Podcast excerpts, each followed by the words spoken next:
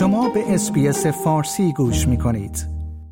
فرماندار پاپوا نیوگینی می‌گوید مغازه ها و کسب و کارها در پایتخت این کشور جزیره مورد حمله قرار گرفتند و به آتش کشیده شدند و تعدادی از مردم پس از اعتصاب پلیس بر سر حقوق و دستمزد پایین کشته شدند. پاوس پارکوپ فرماندار منطقه پایتخت ملی در یک گفتگو از طریق ایستگاه رادیویی FM 100 گفت که املاک در پورت مورزبی پس از اینکه این اتفاقات به گفته او از کنترل خارج شدند توسط به گفته او فرصت طلبان غارت شدند. او از طریق پخش زنده فیسبوکی نیز گفت ما شاهد سطح بی سابقه ای از درگیری ها در شهر خود بوده ایم چیزی که بیشتر در تاریخ شهر و کشورمان هرگز اتفاق نیفتاده است. به افزود این کار باید امشب متوقف شود دیوید منینگ کمیسر پلیس نیز در بیانیه گفت پلیس اضافی از مناطق منطقه‌ای به پورت مورزوی منتقل می شوند. پلیس در این کشور جزیره‌ای واقع در اقیانوس آرام در سال گذشته با افزایش جرایم خشونت آمیز دست و پنجه نرم کرده است و جیمز ماراپی نخست وزیر این کشور گفت که افزایش امنیت به جذب سرمایه گذاری خارجی در بخش رشد منابع طلا و مس در پاپانیوگینی کمک می کند. این در حال است که رسانه ها روز چهارشنبه گزارش دادند که برخی از نقاط شهر در آتش می سوزد و روزنامه PNG پست کوریر گزارش داد که آتش نشانان هنگام تلاش برای انجام کارشان تهدید شدند.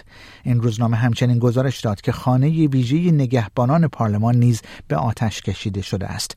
پاوس پارکوپ فرماندار منطقه پایتخت ملی همچنین گفت نیروهای ارتش در حال ورود به شهر هستند. او گفت متاسفانه برخی از مردم امروز جان خود را از دست دادند. بر اساس گزارش ها پلیس صبح چهارشنبه پس از اطلاع از کاهش دستمزدها اعتصاب خود را آغاز کرده بود. دولت پیامهایی را در رسانه های اجتماعی منتشر کرده و مالیات جدید بر پلیس را رد کرده است. این در حالی است که آقای ماراپی تمام تلاش خود را برای بازگرداندن آرامش انجام خواهد داد. در همین حال انتونی البنیزی نخست وزیر استرالیا نیز گفت که تاکنون هیچ درخواست کمکی به استرالیا ارسال نشده است اما دولت استرالیا روابط خوبی با پاپانوگینی که تنها در فاصله 160 کیلومتری شمال استرالیا است حفظ کرده است او که در ایالت ویکتوریا بود به خبرنگاران گفت این توصیه کاملی نیست و همه استرالیایی ها نیز در پاپانیوگینی ثبت نام نکردند. اما در این مرحله به ما اطلاع داده نشده است که هیچ استرالیایی گرفتار درگیری شده باشد.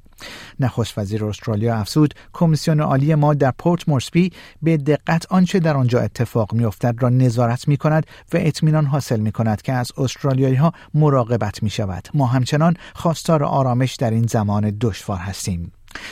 استرالیا در ماه دسامبر یک توافق امنیتی الزام آور از نظر قانونی با پاپا نیوگینی امضا کرده که هر دو کشور را مجبور می کند در صورت تهدید ثبات هر دو کشور با یکدیگر مشورت کنند. Like، share، comment. SBS فارسی را در فیسبوک دنبال کنید.